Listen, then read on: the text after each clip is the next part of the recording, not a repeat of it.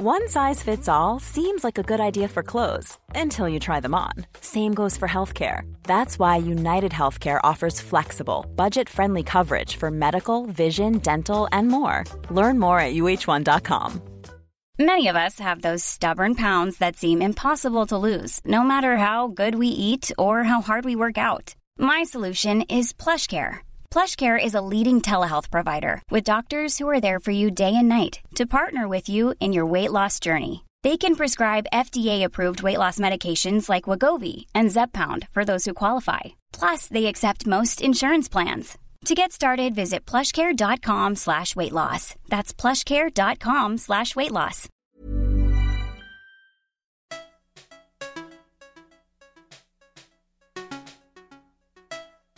This is the Third Coast Pocket Conference, where we push the boundaries of audio storytelling. I'm Isabel Vasquez. Here you'll find the most inspiring and critical conversations in audio from the Third Coast Conference and beyond. We're halfway through this season of sessions from the 2018 Third Coast Conference, and we've brought you some of the most thought provoking conversations in the world of audio. But we're not done yet. You can follow along each week in Third Coast's Producer News, a weekly collection of resources just for you, the producer community. To sign up, visit thirdcoastfestival.org and click on the newsletter button at the bottom of the page. Today, we're taking you to the very first night of the 2018 Third Coast Conference before any other conference sessions kick off, an event we call Late Night Provocations.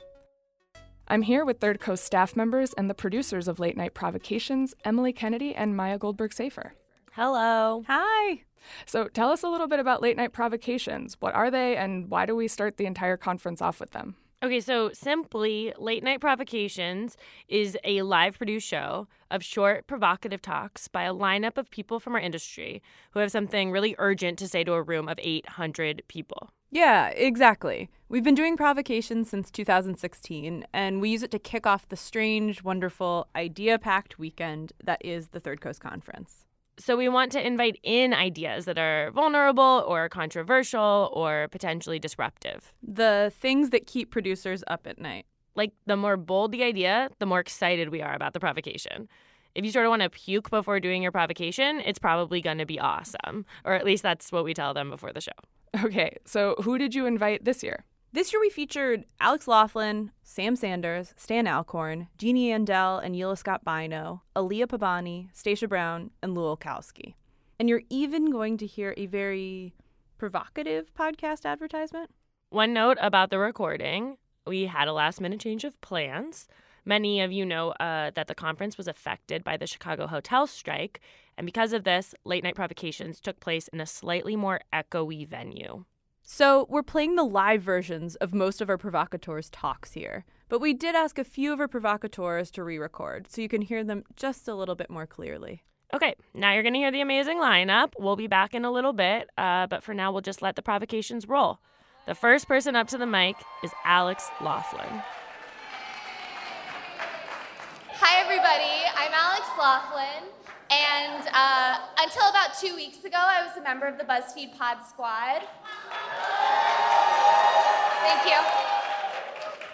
Um, we were let go. Our team was dissolved without any warning. Um, and our newsroom leadership said that the plan was to, quote, move to a production model that is more like our TV projects and hire people, quote, as needed. So, right, boo! So, obviously, this was a super painful experience. Um, and immediately, when people heard the news, one phrase started bouncing around the internet that has spelled the end for so many great jobs in media pivot to video. but here's the thing I actually don't think that this is a pivot to video. I think that it is a pivot to freelancers. So, what happened at BuzzFeed feels to me like part of a larger trend in media that I've been seeing for a while now.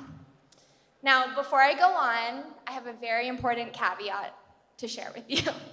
Um, for some people, freelancing is a choice that they've made, and they are very happy with that choice. They get to work the hours they want, where they want, when they want, and without bras or makeup. That's awesome.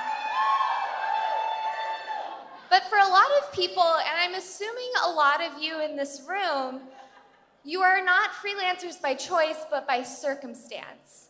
Something happened that was out of your control, and now you are floating adrift in the media world. This talk is for the people that are in this room who are in charge of making the hiring decisions. So, I know there are some of you in here, so this is for you. Okay, now that we've gotten the caveats out of the way, um, let's take our eyes out of our belly buttons and into the world. So, a little bit of history.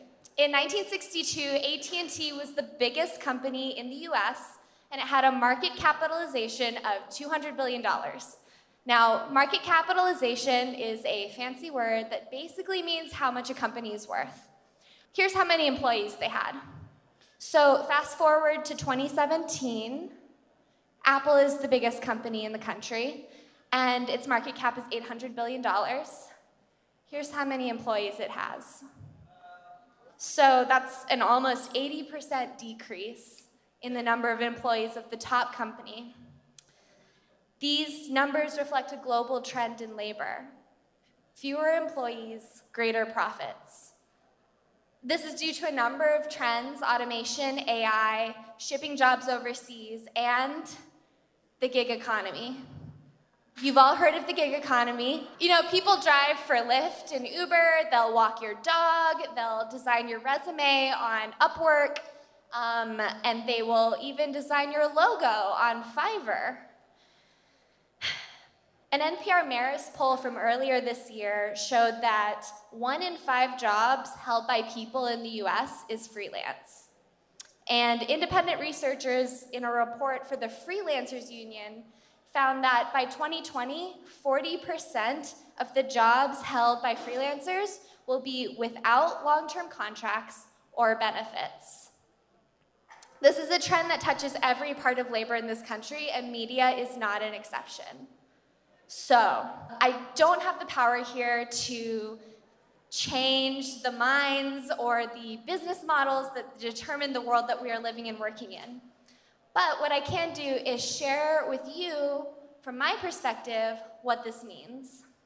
So, this is Maslow's hierarchy of needs. Oh my God, shout out to Maslow's hierarchy of needs. you guys are nerds. Um, so it's a theory from the 1940s that basically posits that you can't reach self-actualization without checking a bunch of boxes first. There's physiological, safety, love and belonging, esteem, and then self-actualization, which is where creativity, innovation, and problem solving lie. So let's pretend that you're a freelancer. I am a freelancer, so that's not hard. You're working multiple jobs, you are hustling to get that next contract signed, and you are hassling your last employer to finally pay you because you invoiced them six weeks ago. Your day to day life is largely consumed right about there, in the second level. And if you're stuck in the second level, you're probably not going to get up there. And if you do, you're probably not going to give that self actualization to the company that you're producing a chat show for for a $300 day rate. Just a guess. I, I don't know. And to be fair, some people do make it up to the top of that pyramid while working independently. But, you know, it's not common, I would guess. Um, so when I worked at the Washington Post a few years ago, I created a community called Pay Up, which was the first time Slack was used for journalism, and it created a space that gave women the tools to negotiate their salaries for the first time. Oh my gosh, thanks. More recently, when I was at BuzzFeed, I programmed a chatbot um, to take the place of show notes for our podcast and also kind of help expedite the production and distribution process of the show. For both of these jobs, I had a full time job. I had a nice salary, a 401k, good benefits, a very nice therapist, and I was working way over 40 hours a week. But talking to the hiring managers again, when you stock your newsroom with freelancers, you stock your newsroom with workers who aren't incentivized to give you more or offer creative solutions to problems. Let me be clear, I'm not saying that freelancers do the bare minimum. I'm saying that they are systemically incentivized to do exactly what you've asked of them. That's just smart. You're, you're juggling multiple things. So here's my conclusion.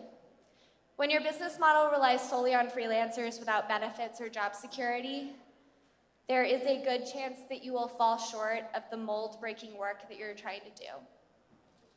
And if Business speak doesn't quite stir you in the same way as feelings, here's another shot written with pure idealism. Take care of your workers, and they'll take care of you.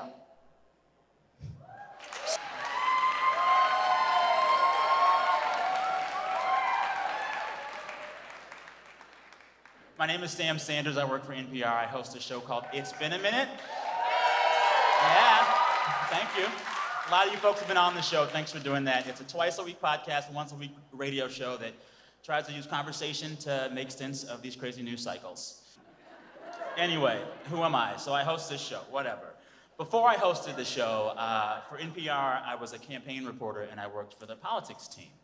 Uh, in that job, I helped create the NPR Politics podcast. I covered candidates for president, like Bernie Sanders, no relation, like Hillary Clinton and Donald Trump and Ted Cruz. I even covered one Jeb Bush rally.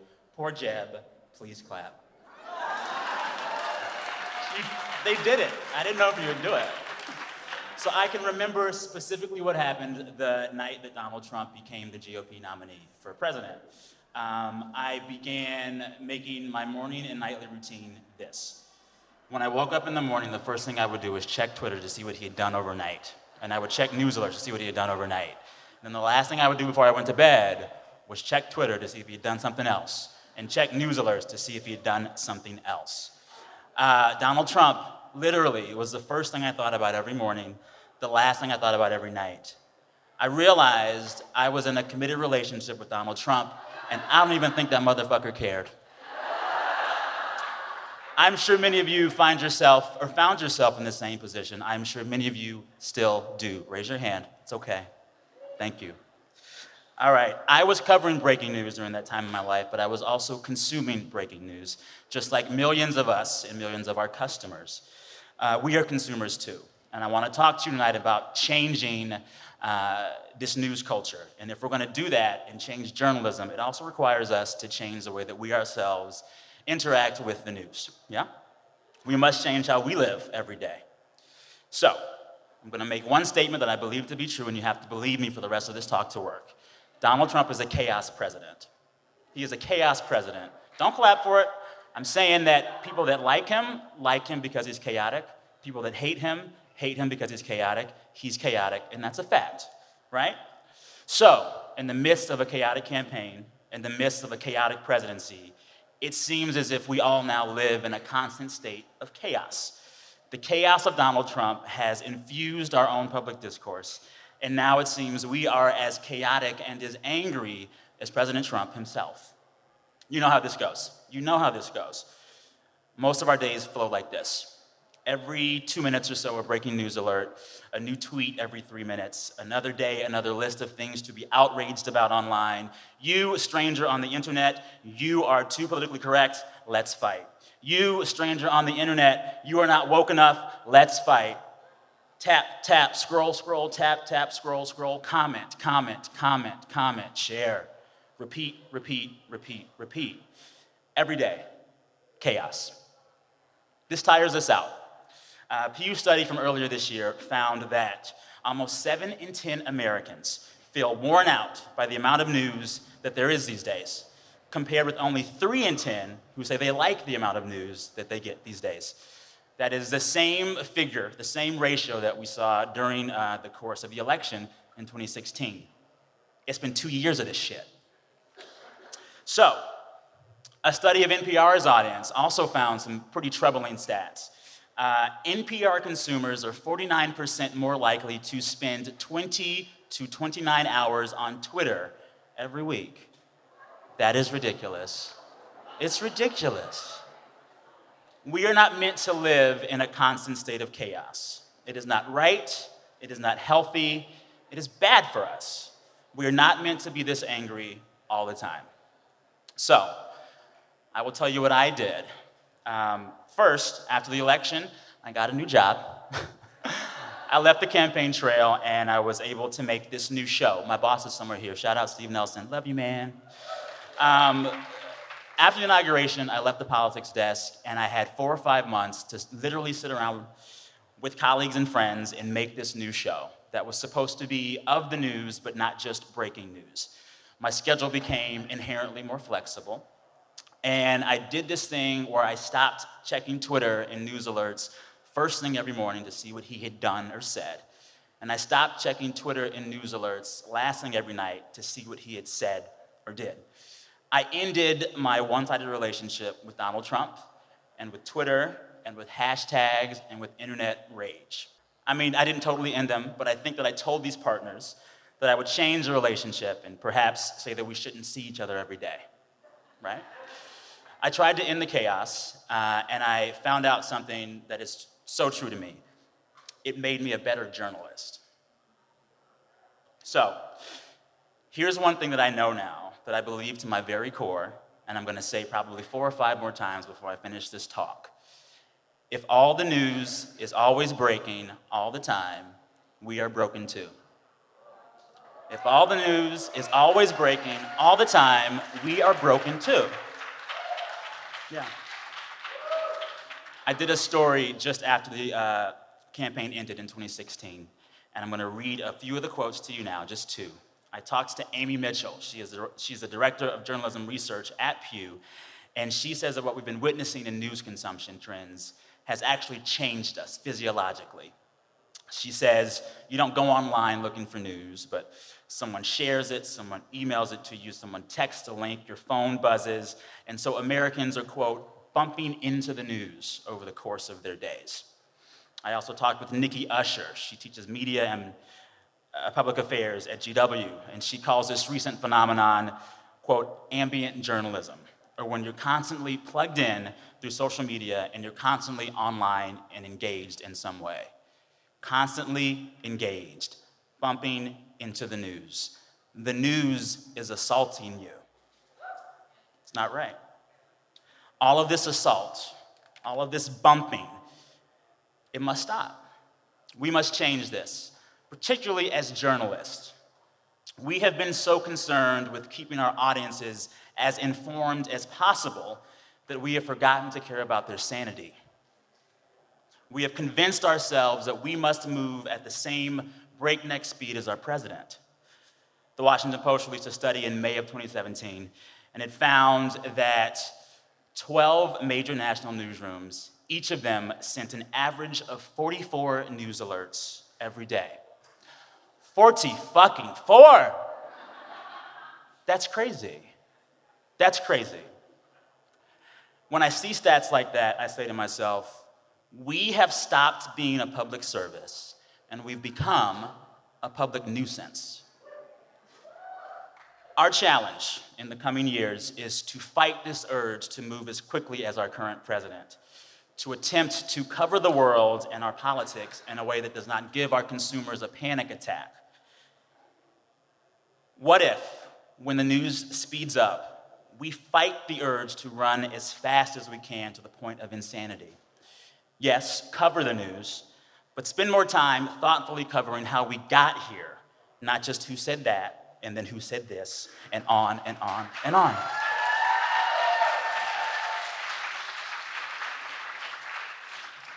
Here is my provocation to you all. What if the thing we need to do most right now is slow the hell down. To fight that urge for incessant alarming speed, to show restraint and calm and deliberation when those that make news would have us do anything but. I will say it again one more time. If all the news is always breaking, all the time, we are broken too. We must unbreak our news cycles and unbreak ourselves. Thank you.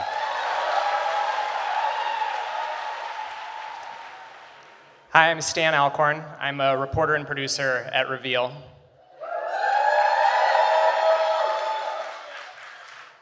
And I'm just going to say from the beginning that I took my duty to provoke very seriously. I have a problem with stories. Specifically, stories that look like this. Not like that. Like that. Um, you, you know these stories. A character has a need, he takes action, surmounts obstacles, and returns having changed. Kind of the foundational story, the hero's journey, and myth, and screenplays, and so much of the narrative radio storytelling that we all know and love. But you also see miniature versions of it on late night TV. I'm a big guy. Well, I have hemorrhoids. My secret bidet is perfect.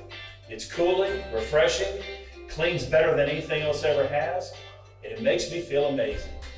It doesn't give me trouble anymore. I had to stop the video there because it gets much worse, believe it or not.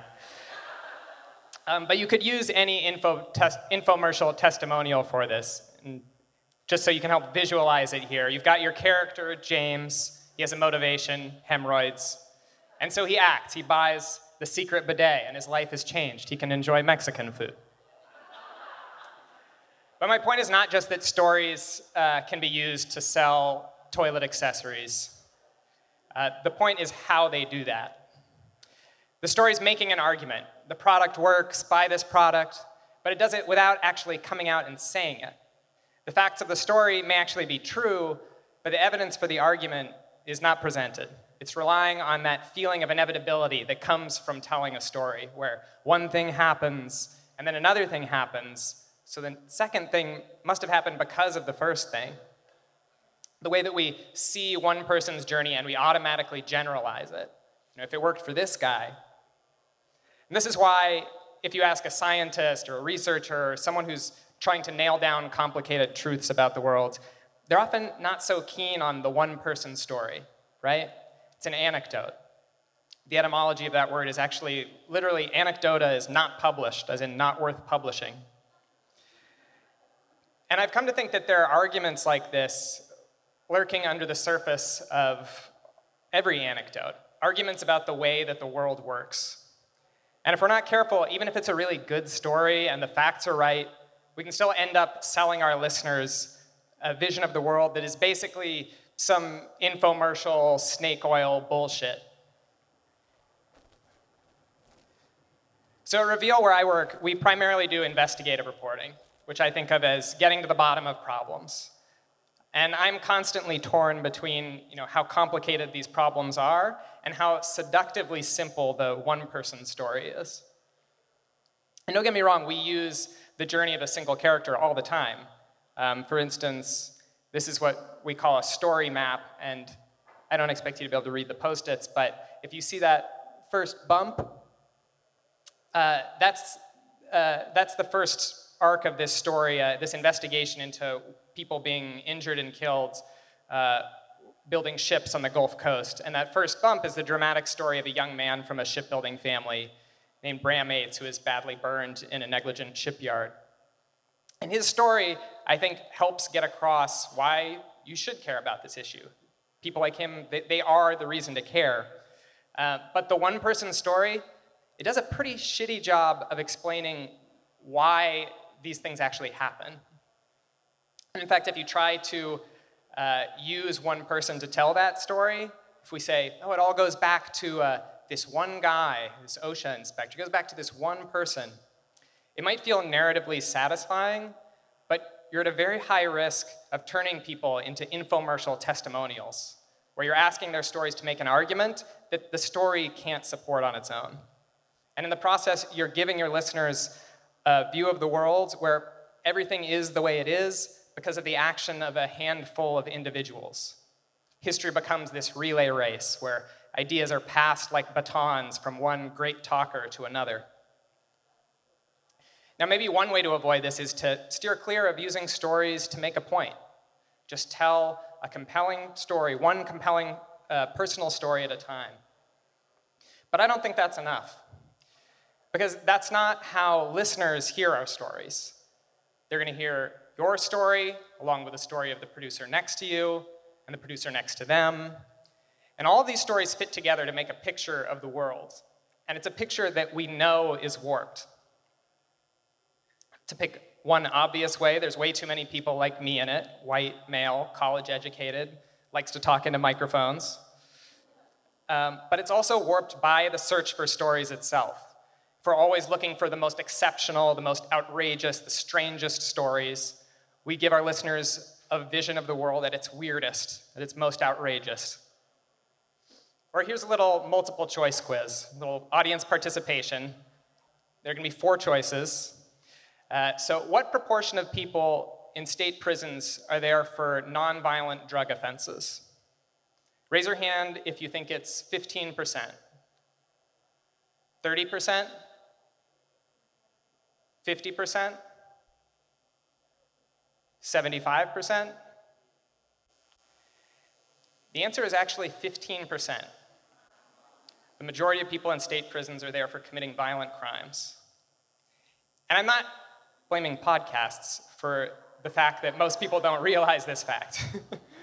but I am blaming the way that we, we broadly, people who tell, tell stories about the criminal justice system, uh, have a tendency to try to tell the stories of people who we deem to be the most sympathetic characters. Okay, so we're now at this point in my talk so I'm to say, whatever I say next should sound really like it's wrapping it all up and all the complications have been dealt with. But seriously, I do have a couple of suggestions. Uh, one of them is don't just fact check your story, fact check the argument that your story is making.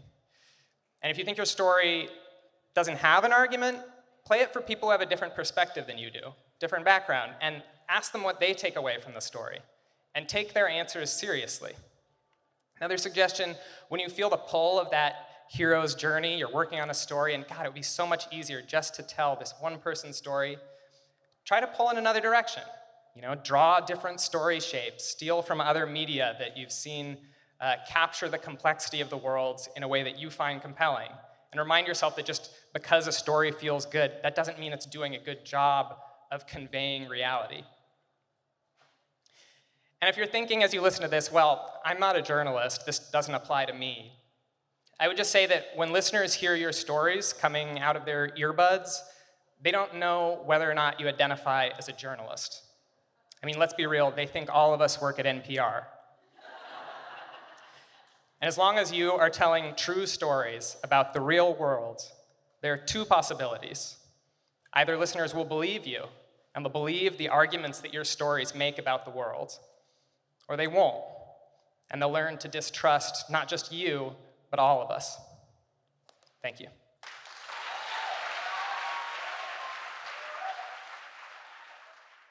Are you a true crime junkie who just can't wait for their favorite podcast each week? Ever wonder what it's like to be part of a real true crime investigation? Well, wonder no more.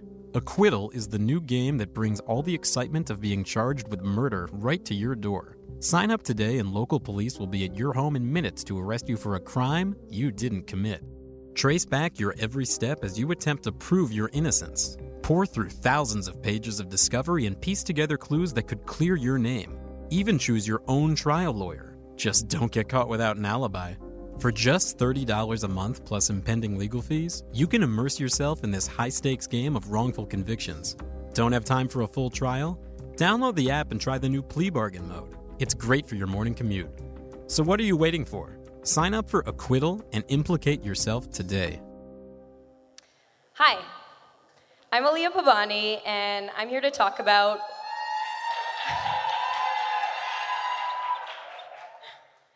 Why narrative podcasts aren't funny. Okay, maybe that's not entirely true. Sometimes there's a joke in the credits. You know, the part where you pull back the curtain and show us that even though you're a very serious reporter, you also like to have a little fun. Join us next week for more invisibilia. What? I'm the in between part is a joke. I'm the in. Oh. That's wonderful. That's how you end a bear show, right there. yes. Every bear show ends in a sex museum, I think. I, I told Tori, sunscreen sunscreen. They didn't listen. his skin took three months to gradually, gradually return back to its color. I'm. Okay. Um, the credits have become a place for the hosts to actually express their personality. And I think it's also a space to release the leftover tension from the story.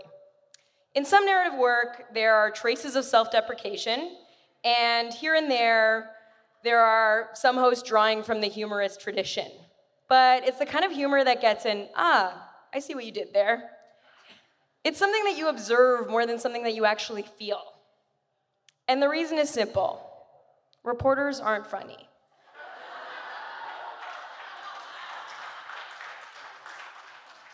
Okay, it's not that there aren't reporters who are funny in the field. It's just that as reporters, you're trained to stand between yourself and the story.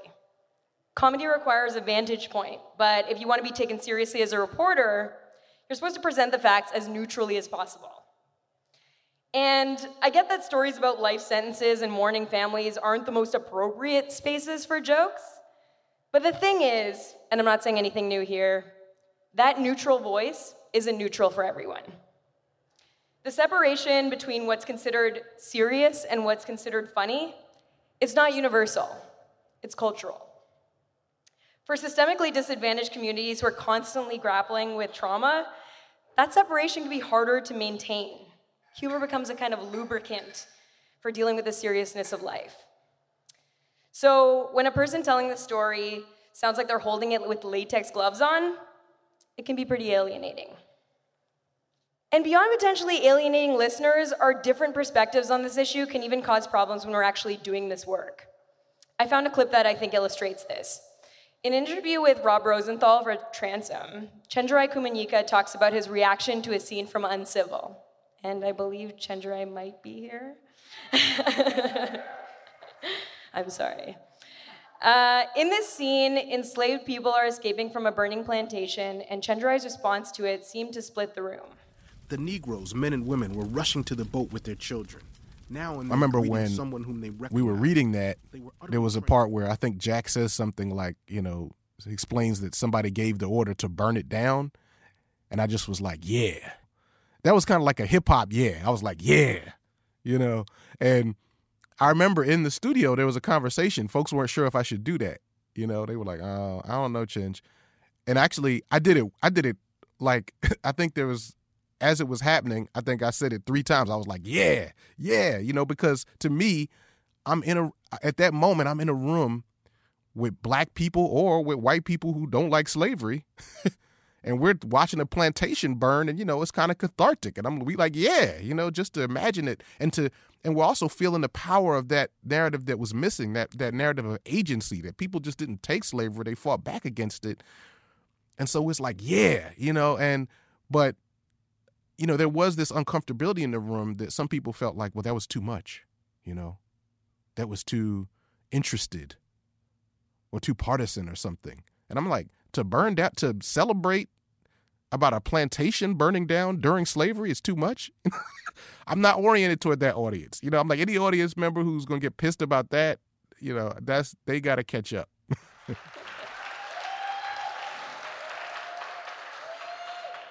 So, what do you do if you don't have that connection to the story, if you don't have that comfort, comfort level? Show us your discomfort. Give us the clumsy questions that got you chewed out by your source or your colleague. Don't cut that moment where you caught yourself laughing out of shock. If you aren't the right person to make the joke, be the joke. Don't let the listener walk away thinking that you came to a tough story with very little personal experience and somehow walked away completely unscathed. And the reason I think all of this is important is that your polished, impartial voice can give listeners the sense that communicating across distant difference is much easier than it actually is. But it's not easy. It's a process. It's messy and it's nuanced. So give us the truth. That's usually where the funniest stuff comes from, anyway. Thank you.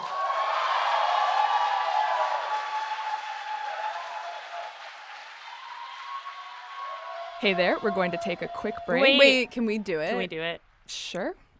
Hey there, I'm Third Coast Senior Producer Isabel. I'm amazing. I'm also Senior Producer Isabel. We're going to take a quick break. But we'll be back with the rest of Provocations in just a minute. Hey, it's Paige DeSorbo from Giggly Squad. High quality fashion without the price tag? Say hello to Quince. I'm snagging high end essentials like cozy cashmere sweaters, sleek leather jackets, fine jewelry, and so much more. With Quince being 50 to 80% less than similar brands. And they partner with factories that prioritize safe, ethical, and responsible manufacturing. I love that. Luxury quality within reach. Go to quince.com slash style to get free shipping and 365 day returns on your next order. Quince.com slash style.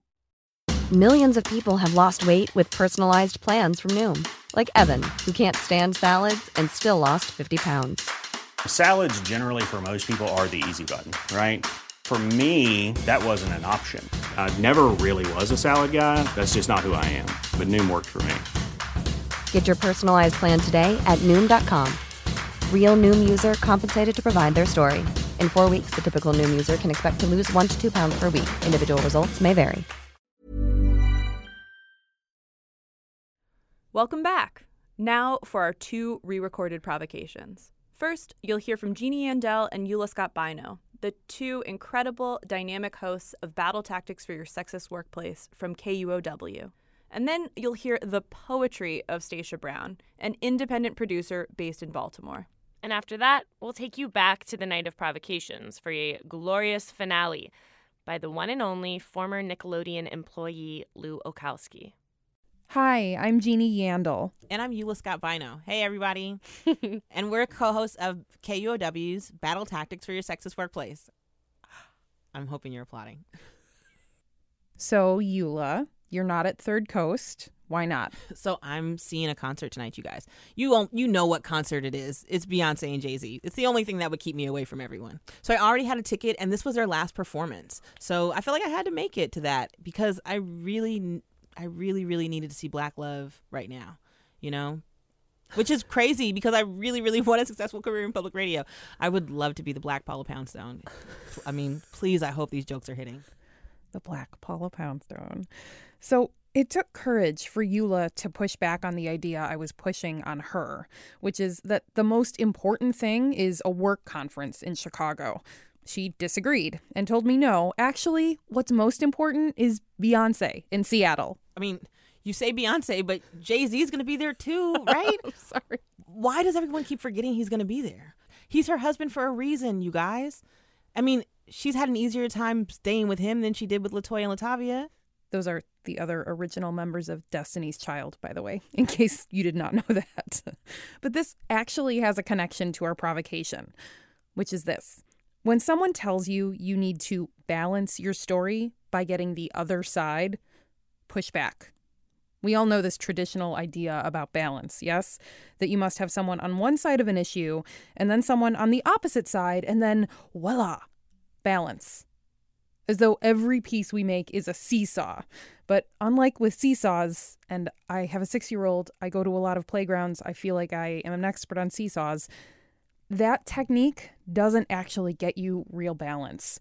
It just sort of leads you to make really myopic work. Let me give you an example. So, 12 years ago, I was a producer on a daily news call in show. And whenever we talked about climate change, we talked about making sure there was balance balance. So, what do you think that balance looked like? It looked like someone on our team suggesting we book a climate change scientist and a climate change denier to represent the other side.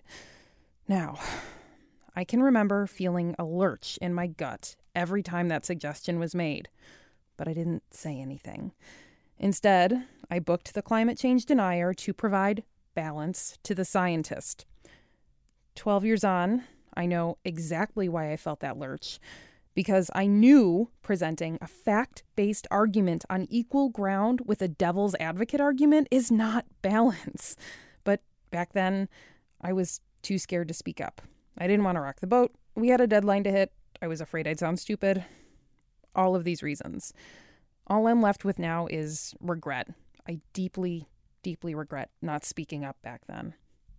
And I think about that often as Eula and I work on battle tactics for your sexist workplace, where we do not sweat having a discussion about workplace sexism with balance from voices on the other side. We start every show telling people their workplace is sexist because it's true. Because we've got the data, we've got the tears, and we've got the courage to call it out, you guys. Shit, if they didn't let me call it out, I surely wouldn't be spending so much time away from my son. He is one years old. He is so damn cute. He is really cute. I'm sorry if you missed the live provocation because I had a little video of him. Oh, man.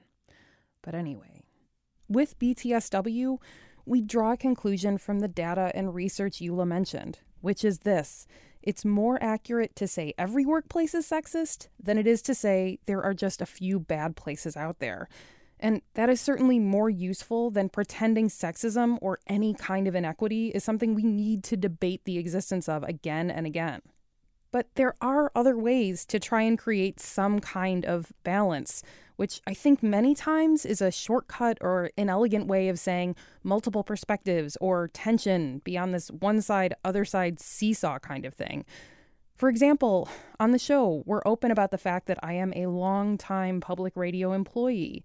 And sometimes I have, shall we say, a rich tapestry of feelings when I talk about my own experiences with sexism at work on the podcast. I make it work for my job. Eula, you do not have the same hangups I do about talking about your experiences on the job. I would say the reason why I don't have a lot of hangups is because I don't feel connected to any job more than I could feel connected to my mission in life. You know, I really know what I want to accomplish and I want to make this world a better place. And I haven't ever had an employer that had that same concept. So I've just always gone to work for money. And here's the thing there are plenty of places that will pay you. I'm willing to work at McDonald's. I am. Partly from working with Eula, I now understand something really important about the lurch I feel in my gut when someone tells me our show isn't balanced, or we're not getting the other side, or we're not debating the issue. It's this that lurch is a gift, it's a muscle begging to be developed and strengthened. And I don't know how you make work in any meaningful way if you don't strengthen that muscle and use it to guide you as you make stuff. I'm thrilled and frankly relieved that there are so many people at Third Coast this year who are already developing that muscle. That so many of you already listen to that lurch in your gut and use it to make your work better and more multifaceted and reflective of this deeply weird reality we're all in. Please, please keep doing it. And if you are an editor or a manager and you're telling someone they need more balance, please be specific about what you mean. Do you mean more varied perspectives? Do you mean tension? Great, then say that. And when you hear a colleague or someone you edit pushing back, giving words to that lurch in their gut, challenging those conventional seesaw ideas about balance, pay attention to what they're saying. Listen, especially if the ideas they're challenging are yours. Sorry I'm not there, you guys. Are you really? You're right. I ain't sorry. I'm going to this concert. It's going to be so good. Let's go, Jay. Let's go, B. Thank you very much.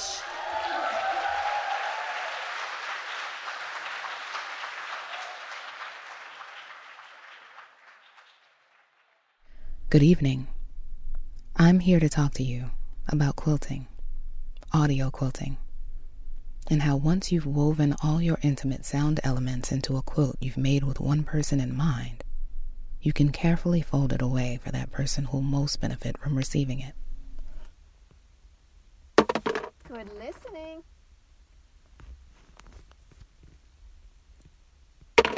Great job. My daughter was three when we found out that she'd been experiencing the world with impaired hearing. Likely from the time she was born, or from early infancy. No one is sure. I first took her to an audiologist because she was slow to speak. Okay, now you're going to hear some loud beeps. We learned that her language skills were delayed. She was tested, and over the years, the diagnosis has been inconsistent. Yep, you got it. More often than not, her results indicate mild to moderate hearing loss in both ears. F. What's it? T. T. O. R. Y. Story. Good job. B. R. O. W. N. Brown. What's that word? Uh, Story. story. Brown. Brown. Yay! We did. Mommy, are you happy? The prognosis has been consistent. Her hearing loss is not progressive, but it is permanent. Happy New Year, New Year, Happy Happy New Year, Happy Happy Happy Happy Happy Happy New Year. Do you know what year it is? Nope. 2018. What? Say That's that. all you? Yeah, can you say that? 2018. 2018. 2018. 2018. Happy New Year. Happy New Year. You know how old you're going to be this year? Nope. Story, my daughter, is eight now. To this day, her hearing loss impacts her speech. But it took me a while, far longer than it should have, to realize that impediments of hearing and speech are not impediments of understanding. Story. Yes. Can you hear my heart? Yeah. What does it sound like? Bum bum bum bum bum bum bum bum. Can you do that again? Bum bum bum bum bum bum bum bum. Bum bum bum bum bum bum bum bum. Cool. That's cool. When I found out I was pregnant, I told Story's dad, who had been seeing for what felt like forever eight years. And we broke up within days. Nothing looked familiar to me anymore, and the foundation of my world felt like it was crumbling. I didn't want my daughter to be born into my crumbling world, so I started writing her a new one essays in the second person explaining to her what was happening in this wide world awaiting her. For the past two years, I've been turning a few of those essays into audio pieces for a project I call Hope Chest. Hope Chest is a time capsule, a space to tuck away what's happening now for some later date when I'm certain I'll have to answer to my daughter, as all parents do, for how she is being raised. Both my voice and stories are captured inside each episode, and because the content I write to story is often mature, we will only crack them open together when she's old enough to hear and to understand them. Even now, I wonder is it better that he wasn't there? Better for the breaking open of my body not to be witnessed by someone who had not lawfully claimed it. Better to have had those earliest moments with you alone. Or would being there have made him reconsider living cross country for three more years? Would it have made me reconsider the length of time it would take me to forgive him? Absence howls, and absence aches. It casts the longest shadow. Absences you aren't expecting may be the most jarring, but even the ones you brace for can be brutal. And those whose effect you hide behind a cloak of single woman bravado still splinter your heart for years thereafter, long after the absent one returns. If you could create an audio project that would explain the most confounding of your personal choices to someone who those choices will impact forever, how would you do it? That's the question that guides a podcast you make for one person. Maybe there's an experience you fumbled and have longed to reinvent. Maybe there's someone for whom you want to create the healthiest possible narrative of home, of family, of love. As makers of audio, it's quite easy for us to accomplish this. We can achieve it through our own distinct blend of intimacy and honesty. And when it is time, we can offer it to the person who most deserves to hear it. The audio you make for an audience of one is personal, but not necessarily private. Your purpose is clear and it's quiet. But often when you set out to make something with such laser like focus, it resonates with others. I write Hope Chest for story. I share it for other parents.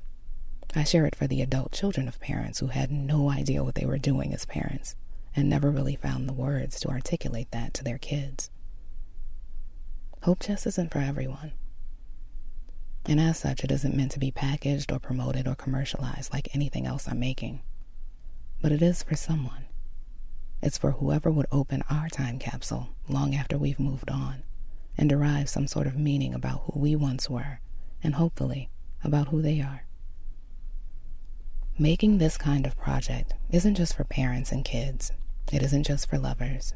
It's for anyone who has something very specific they want to express to someone in the future, the present, or the past.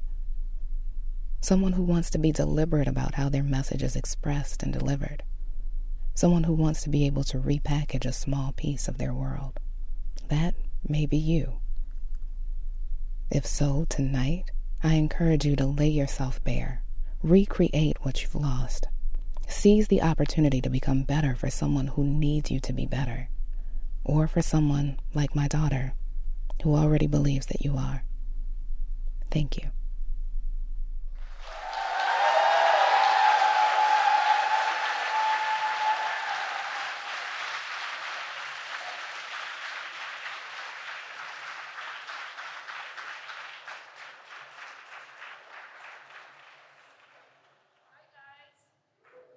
I'm Lu. And I just wanted to say something to Alex. You know, I've been an independent producer since 2001. Never intended to be freelance ever. 2001 to 2018, so just be careful. You know, before I worked in radio and now podcasting, I was a creative director at Nickelodeon. And, um, you know, when I started there, it felt a lot like podcasting does now. We were a growing industry, but we still felt like scrappy upstarts, like we wanted to change how things were done and reinvent them. We were idealistic and a little subversive and kind of weird. We wanted to challenge the big networks, but we wanted to really do it with heart we wanted to have fun, and we wanted to stay true to ourselves. And you know, that kind of energy will always be infectious. And we grew and we became a monster. We were huge. And there were definite perks, like, you know, health insurance without being asked, um, a sweet bonus every February. But we lost some things too. Um, the idealism faded, our chances to be subversive grew fewer and fewer. And we were making like way too much stuff, and a lot of it sucked. I was tired of working six days a week, tired of being there to watch the sunset and the stars come out from a cubicle. And I kept wondering, like, why am I here and not kayaking around the Statue of Liberty with my friends? Um, like, why am I in this evil looking building at 11 o'clock on a Monday night? Um, and it crystallized for me late one night while I was screening Rugrats episodes. See, that's my man. That's Reptar. And I don't know if you guys know Nickelodeon. He is a TV character inside a TV show and he's a monster. Um, show's about a bunch of babies. The babies love him, and they have toys of him, and he's adored. But when I saw him like rip apart that building, like that was the building I was sitting in on the 21st floor, right where he grabs it. I was in it. And it helped me recognize a couple things. One, I had a little bit of rage. Um, and two, it told me that I was not alone because there was at least one other person um, who felt the way that I did. And it was the animator who drew that. And it was the executive who let it happen. So there were two. Um, and so I look at our podcast community now with so many of us feeling tired and a little burnt out. And I think there are some lessons I learned from Reptar that are worth revisiting. The first is to trust your gut. Reptar's gut told him to follow his heart and join the Ice Capades. My gut told me to leave Nickelodeon and come into public radio. Um, right now, my gut is telling me we are spreading ourselves way too thin. Um, and I'm going to come back to that, but I, I've got more to say before I get there. These are going to be my little lessons. Next, for especially those of you starting out, be careful who you listen to. When Maya and Emily first asked me to say something, they, you know, gave me some questions to th- think about. And one of them was, What advice would you give your younger self? And I thought a lot about how I struggled when I was starting out and still do. And I realized like a lot of the advice doesn't exactly hold up anymore. Um, I'm gonna just test the age of people in the room. Um, one of the big pieces of advice when I was starting out was go to Alaska. Is that still advice? Everyone's told to go to Alaska, no one's told why. I hope there's a really good editor there somewhere, but are they in Nome or Fairbanks? I have no idea. Um, then there was, um, you know, kind of more personal advice that was, well, you know, that's great, but Lu, could you try to sound a little more authoritative? Um, a good friend of mine, um, she was told by her editor, you know, when you go out recording, you should wear a Renaissance dress and meet the guy in the burial ground at midnight. I mean, that's really gonna get him to talk. Um, so, all of this to say, take the advice with a grain of salt. And some of it will sound ridiculous right up front. But you know, a lot of it is gonna sound really compelling. Some really famous people might accidentally make you feel that like their way is the only way, and that is not true. There is no one way to do anything, and that is no one way to write a piece, to score and sound design a piece, to edit a piece, to find a job, to keep your sanity, to make enough money to pay the rent. There is no one way to structure a deal. Do not let them tell you this is their boilerplate. And there is no one way to launch a show.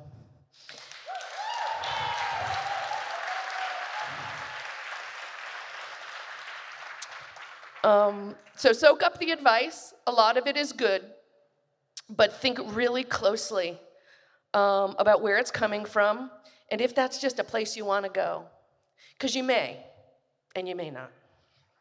Next, Maya and Emily also asked me, What is the worst advice you were ever given? And I will say the single um, most horrible piece of advice I ever heard that I did not take was copy your heroes. Don't do that. Just don't do that ever. Don't copy your heroes. Um, back when I was starting out in the in the like old timey days, now I guess I don't know, there were very few jobs. There were hardly any, and it made sense. It made sense to adopt the voice and the style and the taste of that radio person you idolized. Um, and the hope was that if you could do it, they would see that you were like them and you would get a job on their show. Um, most likely his show. And the thing is, you don't need to do that anymore. I really believe that. We need all of you to sound like you and find new ways of telling stories. There are a whole bunch of super successful radio makers. Um, I could name names. I'm not going to do it because, you know, too dangerous. But they are people I admire, and in a lot of cases, I just adore them personally, but I just don't think you or I should sound like them. That's hard, though, not copying your heroes. It's really hard, and it takes some work. So, this is my next bit of advice go to therapy.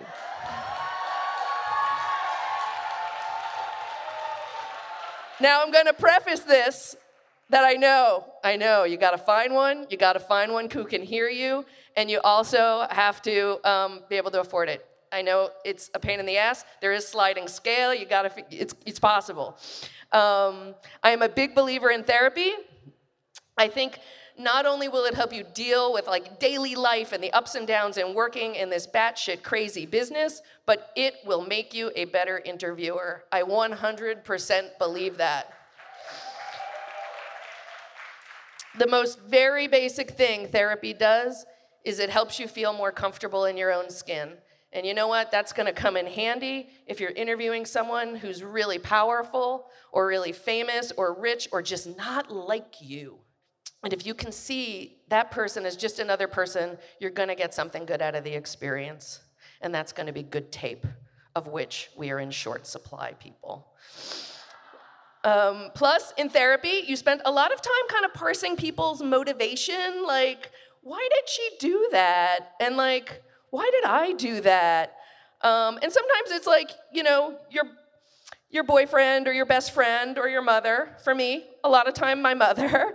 Um, but you know, therapy will help you embrace those most vulnerable parts of yourself, and those are the parts that are going to make you a great listener. And embracing yourself is also going to help you to sound like yourself, so you're not sounding like another radio person out there, because there's no need. Um, therapy is also going to make you feel more comfortable being in the presence of really strong and difficult emotions, um, both your own and someone else's. Um, and it's going to make it easier to sit with like long, awkward silences.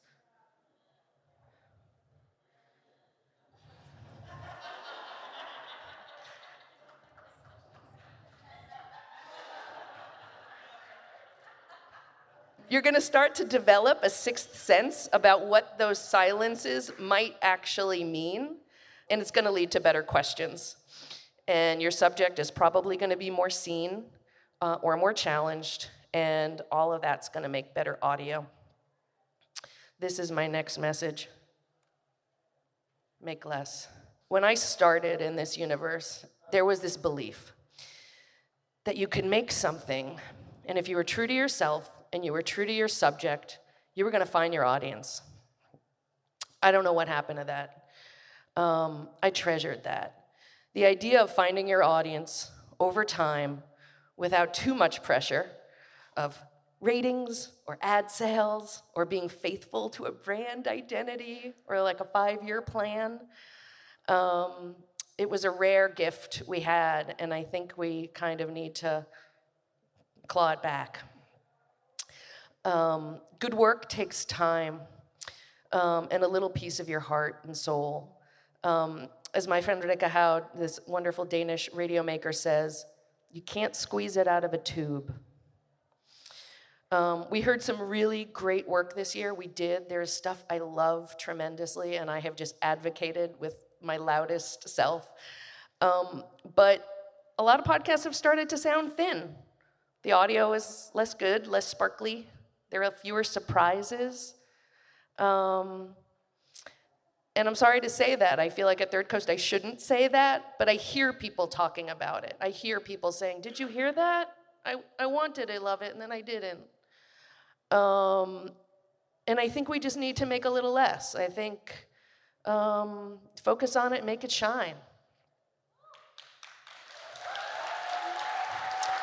Every podcast does not have to be weekly or bi weekly. Hello, seasons. Like, and I just want to take note that truly the best work this year had the benefit, they did, of great resources, of time and money. And so, managers, fund the shit you want.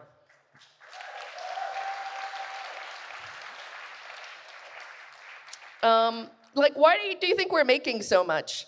Like, I don't know. I asked a couple friends, and my friend Sophie Townsend, who's here from Australia giving a talk, who you should see because she's beautiful, um, thinks it comes from a sense of existential, existential anxiety.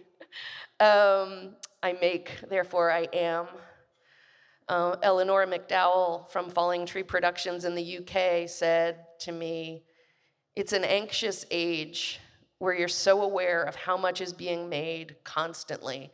And there's this fear that if you stop making noise for a second, you might just disappear in the hubbub of it all.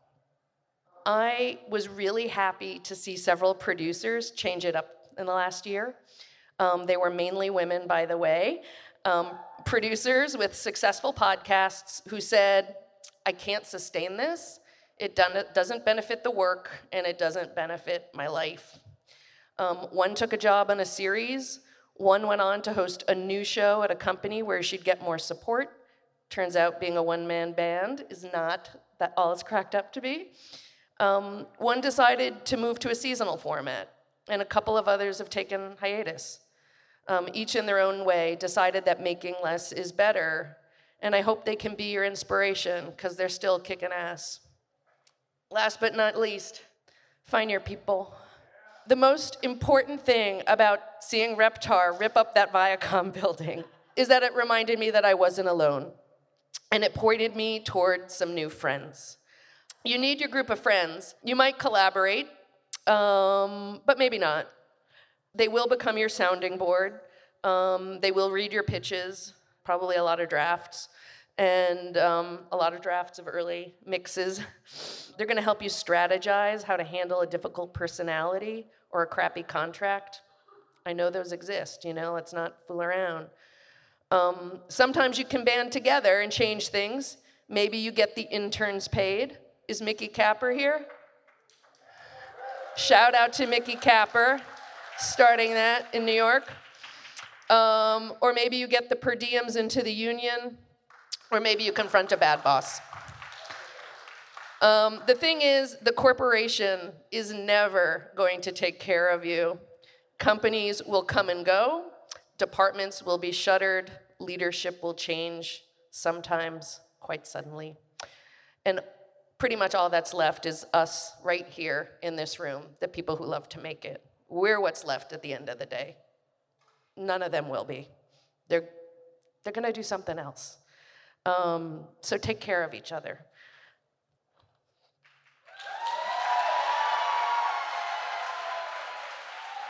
Thanks for listening to Late Night Provocations. A huge shout out of appreciation to this year's provocateurs, and a special thanks to Ryan Natoli of The Onion, who created the satirical ad for Acquittal.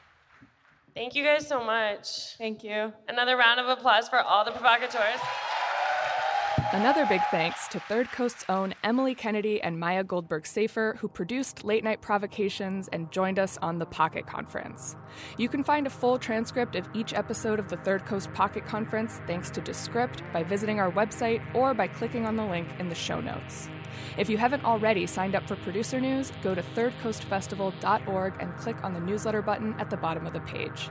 We have weekly updates, resources, and more. You really won't want to miss these. The Third Coast Pocket Conference is produced by me, Isabel Vasquez. The executive director of Third Coast is Johanna Zorn, and Third Coast is also Maya Goldberg Safer, Emily Kennedy, Gwen Macsai, and Rebecca Silverman. We'll be back next week with another session from the 2018 Third Coast Conference, but in the meantime, you can always check out the extensive library of audio stories on our website or download our other podcast, Resound. Thanks for listening.